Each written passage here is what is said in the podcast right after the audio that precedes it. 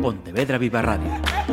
Cara a cara. Damas y caballeros, la Asociación de Directores de Informativos de Radio y Televisión da la bienvenida a Alexandra Carrera. Estamos en el estudio de Pontevedra Viva, pero vamos a trasladarnos hasta la herrería. Pasáis por allí y escucháis, vamos a poner que esto. Don't get hurt, can't feel anything. When will I learn? I push it down, push it down.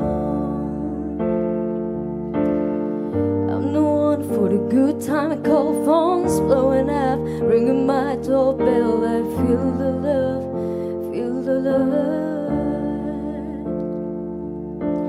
One, two, three, one, two, three, drink. One, two, three, one, two, three, drink two, three, three.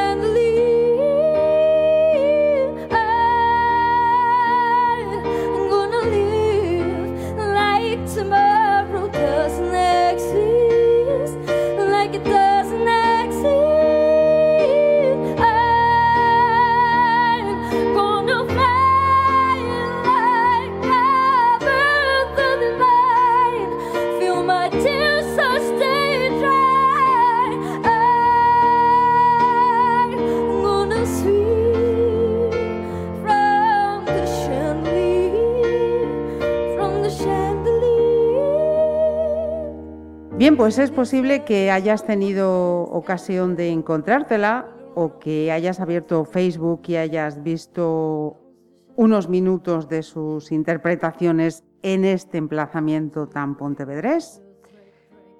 Alexandra Carrera, bienvenida. Boas tardes. Alexandra, dicho Sí. como se Sí, fuese sí. en galego. En galego, en galego. Perfecto. Perfectísimo. Estamos hablando con una cantante profesional. Sí. Llevo cantando aproximadamente pues desde los cinco añitos, que fue la primera vez que aparecí en televisión, aproximadamente.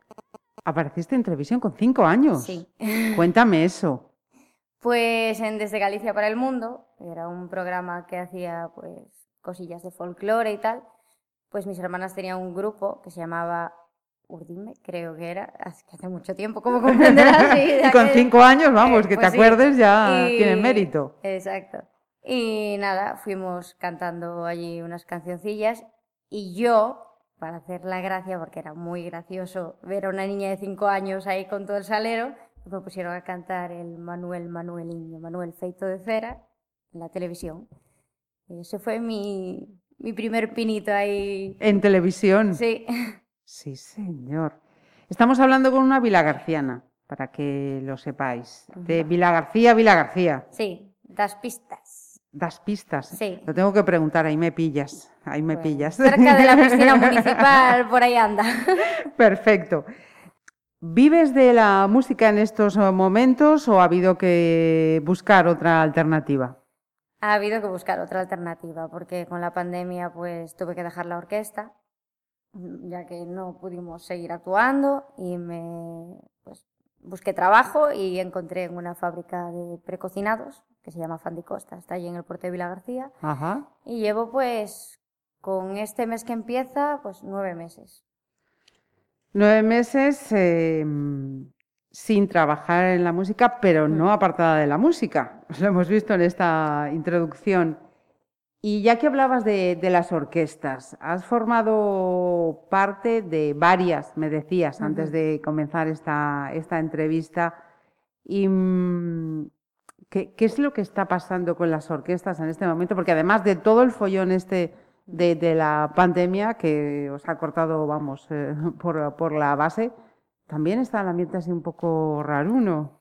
Sí, porque, a ver, el, convenio de orquestas no es el mismo que el que tiene cualquier trabajo de régimen general. Nosotros tenemos un régimen propio, que es el régimen de artistas, y pues no podemos, por ejemplo, optar a ayudas a las que opta el régimen general. Entonces, al venir todo lo de la pandemia, nos dejó bastante tirados. También hay el, el rollo de que al trabajar en verbena, tú cotizas lo que actúas, pero en cambio tú trabajas desde el momento en el que sales de casa, que son muchísimas horas, Claro. pero eso tú no lo cotizas. Entonces, a fin de cuentas, tú trabajas un montón de años, pero cotizas un cuarto de lo que trabajaste.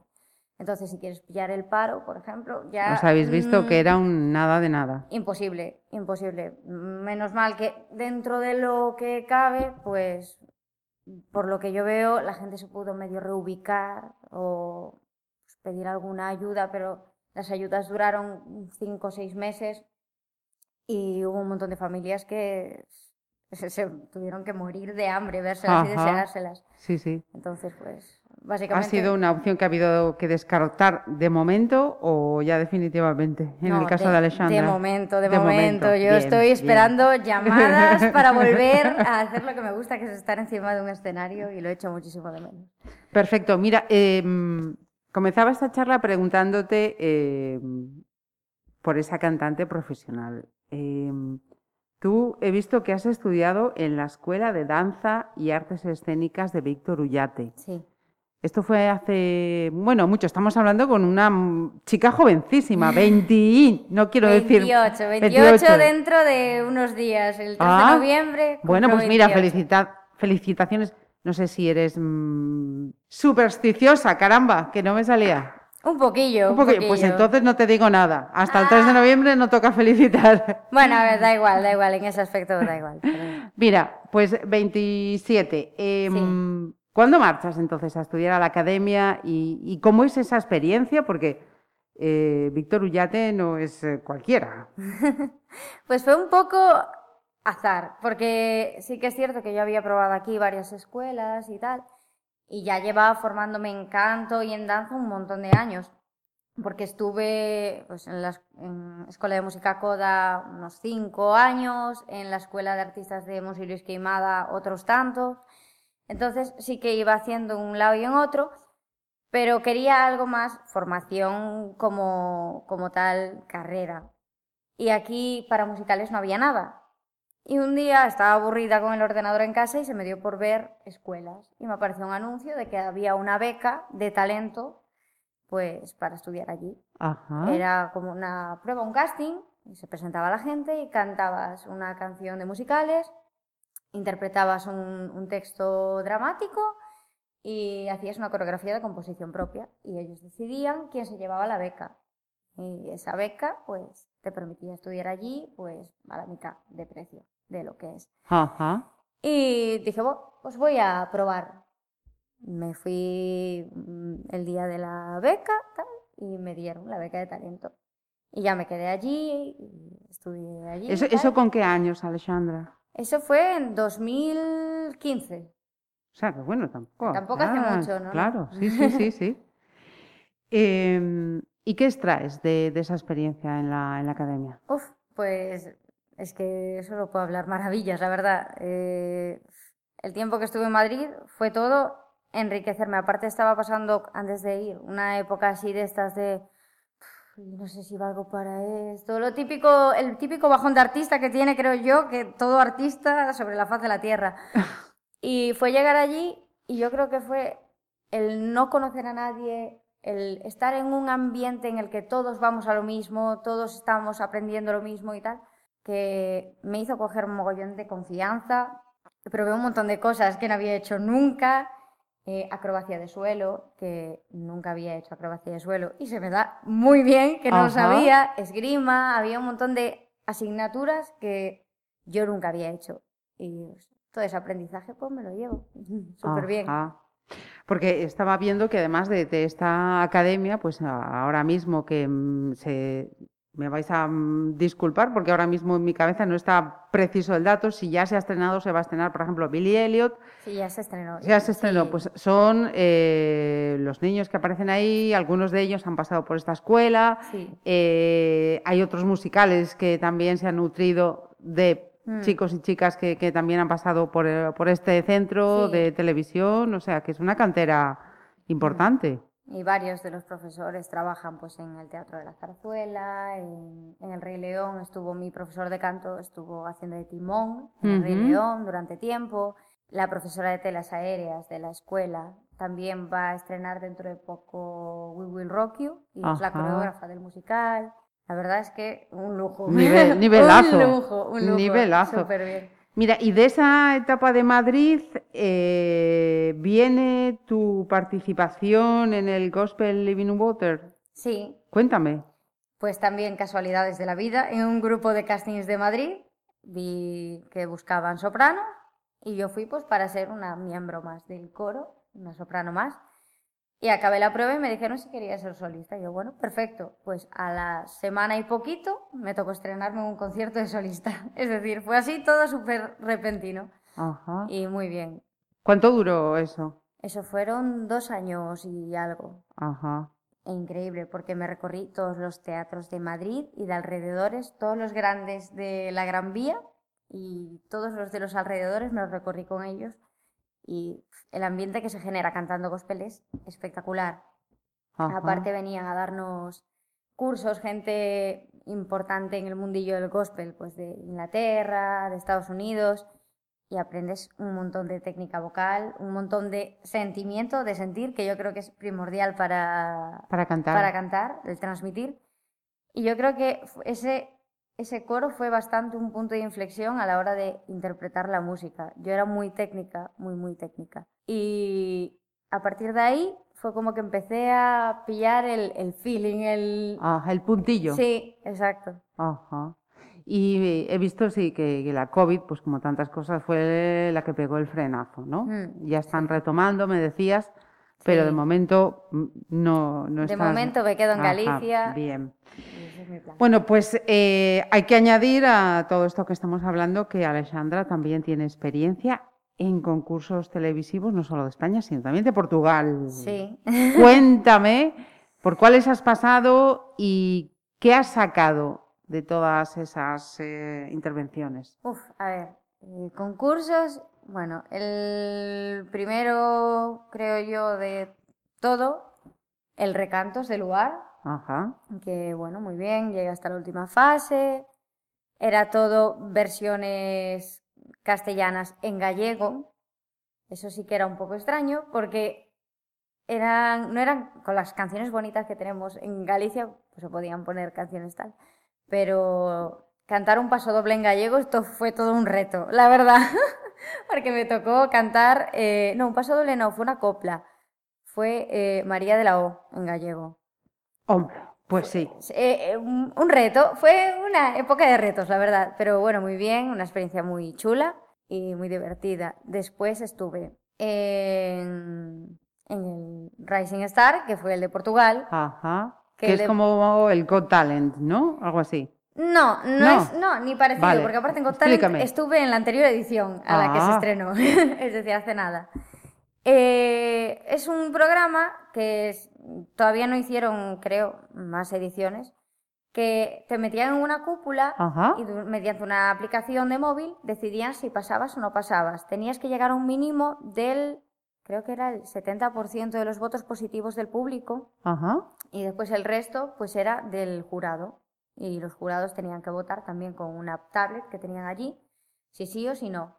Y una vez pasabas el 70% del público, ya estabas en la siguiente ronda. Y te subían la plataforma que tenías cubriéndote, la cápsula, y ya veías al público y tal, pero el primer programa es completamente aislado del público. Simplemente ves la cara de los... Del jurado. del jurado y de las personas que te van votando por la aplicación con la foto de perfil, va apareciendo en la pantalla, que es la cúpula, y se va llenando de fotitos la, la pantalla. Cuando se llena, oye sus fuegos artificiales y se sube. Y nada, fui cantando fado portugués, porque fue uno de los primeros estilos que canté siendo chiquitita. Y, y bueno, mi exnovio, mi pareja de, de aquel entonces, pues me, me, dijo, ¿por qué no vas cantando fado? Sería curioso ver a una española cantar fado en Portugal. Y yo, bueno, me salió bien la cosa y estuve pues hasta la fase de duelos. Ajá. Y genial. Yo creo que fue una de las experiencias más chulas de mi vida. Eh, en cuanto a concursos y tal, yo creo que Si no, ¿Te quedarías con...? Sí, yo creo que me quedaría con Rising Star. Ajá. Después estuve en el OT Fest, que fue también de rebote. este sí que fue muy de rebote, porque me pasaron un, un anuncio por redes sociales. Eh, sube un cover, tal, porque estaban buscando 12 personas de toda España para participar en un festival de Operación Triunfo. Tenías que subir un cover, pues cantando una de las canciones de, Operación Triunfo, de las que se cantaron. Que en este caso, por ejemplo, ha sido Chandelier, que hemos escuchado aquí. Exacto. Y bueno, yo subí un vídeo cantando esa canción y Love on the Brain de Rihanna, dos cachitos. Total, que estaba en la carnicería y me llama Noemí Galera. Ajá. Oye, que estás seleccionada para ser una de las 12 que vaya a Barcelona a cantar a la Academia de Operación Triunfo. Y yo, ¿qué? Pe- pero si lo subí hace cuatro días el cover. Ah, pues enhorabuena, tal. Total, que me fui allí. Genial, increíble experiencia. Nunca me había llegado tanto aluvión de, de mensajes de gente, de seguidores así de repente, pero de todas partes del mundo. Eso fue una locura. Fue lo más surrealista del mundo. Y muy guay. Y, y nada, hace poquito, el Ujú. año pasado, Sí. fui a Got Talent España, que el vídeo se puede ver en, en mi Instagram, arroba Alexandra Carrera guion bajo, allí está, mi paso por el programa. Y también fui cantando fado porque ellos me lo pidieron. Ajá. Porque me vieron mi paso por Rising Por- Star y me dijeron, ay, ¿te vas a presentar al casting? Sí. Y, y podrías venir cantando fado. Yo tenía pensado ir cantando pues, otro rollo completamente diferente. Y yo, bueno, venga, va, vamos a probar. Y me dijeron, pero eso sí, no cambies tu rollo de vestir, que se van a llevar eh, una sorpresa muy grande, porque se van a ver a una tía súper moderna, con sus pelos de colores, con su tal. Ajá. Y de repente, cantando Llevando un fado. Xente da miña terra, que es fado portugués, lento, lento, sentido, nada que ver. Total, que me fui de 20.000 colores, yo en mi línea. Y, y bueno, me presenté tal, y empezó a sonar la guitarra portuguesa, la cara de los jueces era como, ¿qué está pasando aquí? y claro, empecé a cantar, tal, cuando acabé, se quedaron voladísimos. Y es que no nos esperábamos esto, tal. Bueno, los Claro. comentarios están, están en el vídeo. Y nada, me llevé los síes de todos, incluido el de Risto, que me dijo un montón de cosas bonitas. Así que me fui ese día.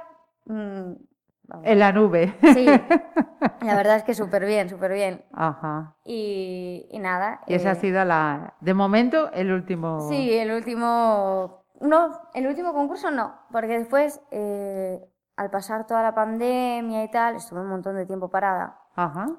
y me llamaron para la Liga de los Cantantes Extraordinarios, que es un concurso de verbena, en plan, de cantantes de verbena, de la gallega, Ajá. y que compiten y tal. Eso fue un poco el punto de inflexión a voy a cantar en la calle, porque sí que es cierto que siempre veía compañeros o veía gente conocida y tal hacerlo, y decía, ay, qué guay, pero nunca se me pasó por la cabeza el lanzarme. Hasta que fui a este concurso y empecé a tener miedo escénico, pero mm, a un nivel bastante bestia. Se me secaba la, la voz, en plan, la boca, tenía unas taquicardias horribles, unos nervios horribles, que nunca me había pasado. En plan, yo creo que, pues lo típico de pequeña, que tienes nervios o lo que sea antes de un casting o antes, pero de estar cantando en directo y que te tiemble la voz y horrible, horrible, horrible, horrible. Total, que fui a este concurso, no lo pasé bien por cómo yo estaba gestionando mis nervios, no por, no por el ambiente ni por el programa, que al contrario, súper bien, encantadores todos y está, está muy chulo el formato, de hecho Ajá. recomiendo que lo veáis porque está muy guay. Y, y dije, bueno, yo tengo que solucionar esto de alguna forma. Pasó ese tiempo y me entró un bajón enorme y dije, bueno, me voy a comprar un altavoz en Amazon, esta es la prueba de fuego. Si no soy capaz de cantar en la calle, no soy capaz de cantar en un escenario. O sea, a ver, Sandra, a ver, es que estaba, ahora mismo estaba viniéndome a, a la cabeza eh, Pastora Soler, ¿no? Que, que Sí. de repente pasó eso, nos pareció a todos, hubo mucha, lamentablemente, y como también pasa en este país, mucha mofa al respecto y tal. Pero me estaba acordando, digo, es que es, es, es lo mismo y no sabes por qué, pero no eres capaz de, de hacer lo que sabes hacer. Y es una impotencia enorme porque después ves las actuaciones y dices, Dios mío, esta no soy yo. Y claro, después te viene la gente, ay, te vi en tal sitio. y lo único que se te viene a la cabeza es, por, No, por favor, favor. ¿por qué la viste? Ujú. Y es horrible. Y tienes una necesidad inmensa de decir, yo quiero que la gente vea como realmente yo canto. Ajá. No quiero que vean, que se queden con esa imagen de mí, porque yo no soy ni la mitad de lo que viste ahí. Súper cohibida en el escenario. Yo siempre fui muy descarada en el escenario, siempre bailé muchísimo. Pues mm, todo lo contrario. Y entonces, perdona que te había interrumpido, eh, tú misma, digamos que mm, buscas tu, mm, tu autocura, ¿no? Hmm, Compras ese altavoz y dices, voy a la calle. Sí. ¿Cuándo comienzas con eso? ¿Y, y cómo es? Tengo curiosidad por saber cómo es ese, ese primer día. Pues la verdad es que tenía un montón de nervios porque, bueno, yo me había asesorado con un amigo que también toca el bajo pues en, en la calle y tal, que Ajá. también trabaja en Verbena, y se llama Miguel, un saludito, y gracias por animarme. Eh, y bueno, me dijo que en Pontevedra había un montón de músicos callejeros, que había mucha gente del gremio, y dije, bueno, pues voy primero a Pontevedra y después ya iré pues a Vigo, estoy pidiendo el permiso en Santiago para ir por más sitios. Ajá. Y bueno, el primer día iba bastante nerviosa porque yo no sabía lo que me iba a encontrar, si la policía me iba a decir algo, si, bueno. Total, que me hice mi lista de reproducción con los karaokes, me planté ahí en, en la calle de las tiendas, donde el Sephora, y dije, bueno, a ver qué pasa. Yo no me esperaba una respuesta tan brutal de la gente, de verdad, que Ajá. Increíble, increíble. Me fui súper contenta, todo el mundo acercándose, dándome la, la enhorabuena. Y a la hora de cantar, a la tercera canción, ya fue como, ¡buah! Lo solté. Y dije, tengo que repetir esta experiencia porque es que hacía tiempo que no me sentía tan bien conmigo misma y tan realizada y cantando lo que realmente me gusta y transmitiendo, porque un montón de gente me escribió por redes sociales o me envió cachitos de vídeos diciéndome, de verdad, la sensibilidad que tienes es una pasada.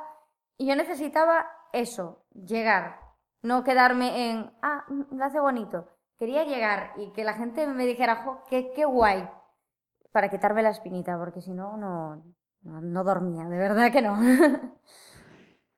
Fíjate que me parece, eh, no, no sé qué, palabra eh, utilizar, pero claro, va- vamos a empatizar un poco. Imaginaros eso, que cada uno en, vuestro trabajo, en vuestra profesión, de repente un día veis que, que- tenéis miedo a hacer ese trabajo y que decidís eh, deciros, bueno, pues mm, tengo que intentarlo y, y que lo intentas en la, en la calle sin saber qué te van a decir, qué te va a pasar, que, o sea, es un- una terapia de shock. Me parece brutal, pero en la que encuentras la sanación en el primer día. Sí, la verdad es que yo, yo aluciné, porque también esperaba pues, que la policía me mandara a bajar el volumen o lo que sea. Y de hecho pasó un coche de la policía y me dijo, muy bien, muy bien. Y yo, "Ay, bueno, genial, maravilla. Pues sigo, para adelante, para adelante. Ya no me corté, porque de hecho Ajá. al principio era como que, bueno, voy a poner el karaoke bajito. Al final pues, lo ponía al volumen que me daba la gana, la policía, súper bien, súper amables, todo, todo súper bien, Ajá. la verdad.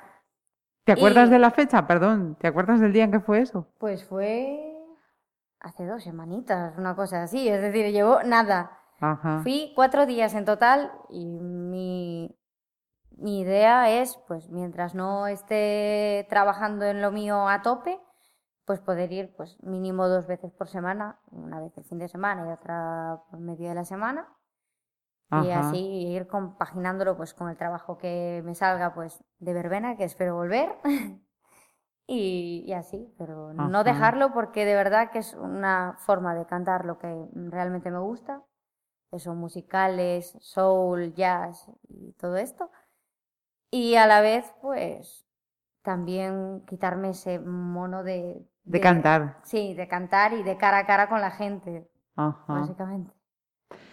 Nada, han sido do- dos semanas. eh, te va a preguntar, ¿ha salido algo? Bueno, de momento, por lo que nos acabas de decir, me- vemos que todavía no, no ha pasado ningún veedor por ahí que diga, Me ¿sí? bueno, me han contratado por una boda dentro de dos años. Bueno, oye, Bueno, estoy, estoy ahí hablando con la chica, pero eh, quiere, quiere que vaya a cantar en la ceremonia, así que bueno, yo Ajá. estoy abierta a cualquier oferta de trabajo, oye.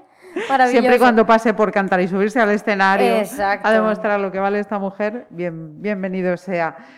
Que por cierto, si, os despistáis, em, no, busquéis a la chica del pelo blanco.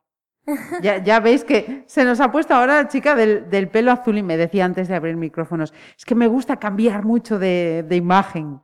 Sí, sí, tengo hermana peluquera, que tiene una peluquería en Vila García, peluquería Look, ya aprovecho para hacerle ahí la publi. ¿La cuña? sí, sí. Y, nada, pues cada mesecillo, dos meses, cambio de corte de pelo, o de color, o de... siempre algo. Soy un culo inquieto para la imagen, me encanta. Bueno, pues si dentro de este mes, desde la emisión de, hoy, la buscáis, sigue siendo la chica del pelo azul. Exacto. Pues eh, Alexandra Carrera, que muchísimas gracias por haber venido hasta Pontevedra esta vez para ponerte delante de un micro y contarnos esa, esa experiencia y que, oye, ojalá tengas muchísima suerte. Gracias. Y se cumplan tus expectativas. Ojalá.